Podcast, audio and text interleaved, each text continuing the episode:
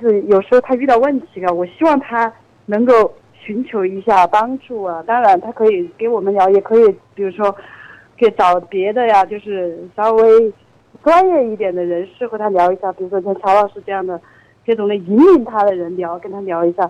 但是他好像不愿意。我刚才听你说到了一个期待，嗯，你期待他去求助。对，就是你在想你的期待的时候，你有问过他的期待吗？我刚刚好像听到你说他不想，对，他不想。你听到了他的期待没有？听到了，所以我就没有不想没有找。非常棒，妈妈，你就是要不断的去察觉他的期待。你这个工作做得越好，他越不需要咨询师，你就是他的咨询师，因为他的哦需要你都听见了，他还需要咨询师干嘛呢？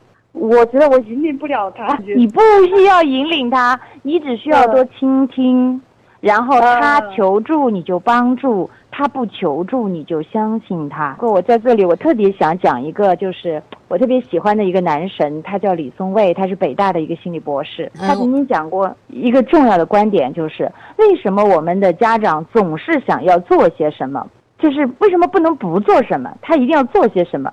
所以他就提到了一个观点，说什么呢？就是像石头啊，呃，这些东西，就是在我们的有生之年，你看到它，它是不变的，它是无生命的东西。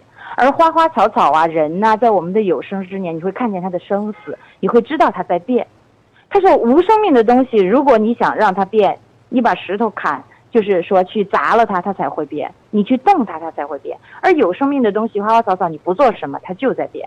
但是经常我们家长把孩子当成了无生命的东西，所以我们觉得如果我们不做什么，他就不变。其实你不做什么，他也在变，只是可能没有你想的那么快，他想要的方式在变。我刚刚听到妈妈在表达，我希望他遇到问题就要去求助啊，他的朋友啊、同学啊，能够引领他的人啊。但是妈妈就是，这是你，你觉得孩子遇到问题应该求助，他能不能自我消化？弹吉他、听音乐，他去消化他的对，情绪。都是疗愈。对呀、妈妈，你叫做我不要你觉得，我要我觉得。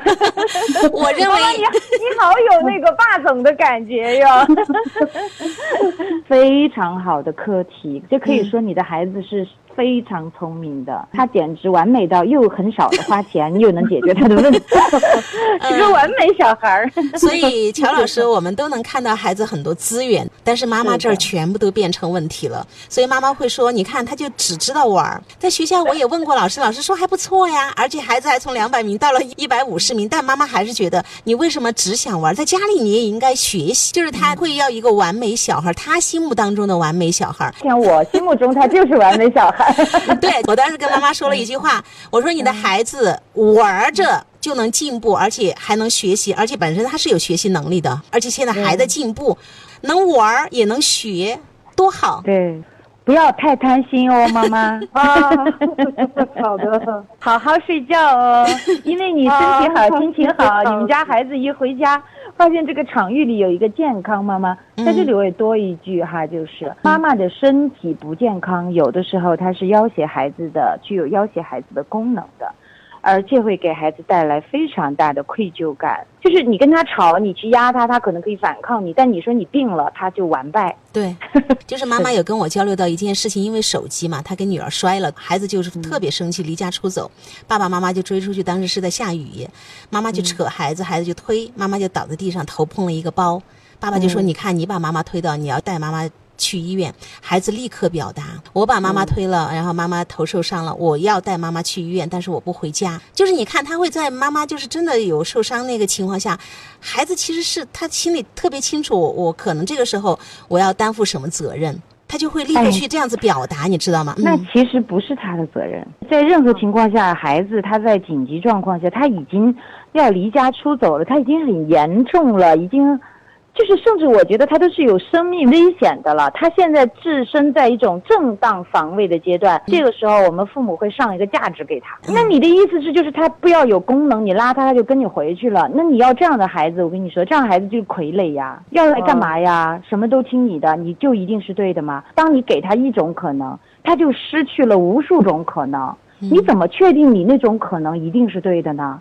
就是他为什么没有动力了？他如果听你的话，他就没有动力了；他就不听你的话，这个就叫动力。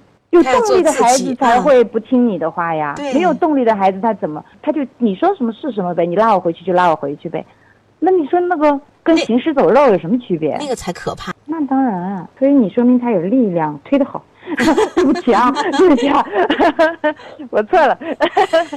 我是说，如果我是妈妈，我这样想，哎，原来我的孩子他还是有力量的，是不是你就会弱化这种创伤？因为你的这个创伤又成为进攻他的一个新的武器。我们的武器是叠加的，今天乔老师给我指指点指点，确实我觉得有时候还是挺迷茫的，有时候心里还也很苦闷的。所以我觉得妈妈，你把焦点放在你的身上，你现在真的是要注意自己的身体健康，你要为你的嗯健康负责，你不要让你的女儿来为你的健康负责，对吧？我觉得当你把边界边界理清楚，孩子他轻松之后，他会做更多他自己的事。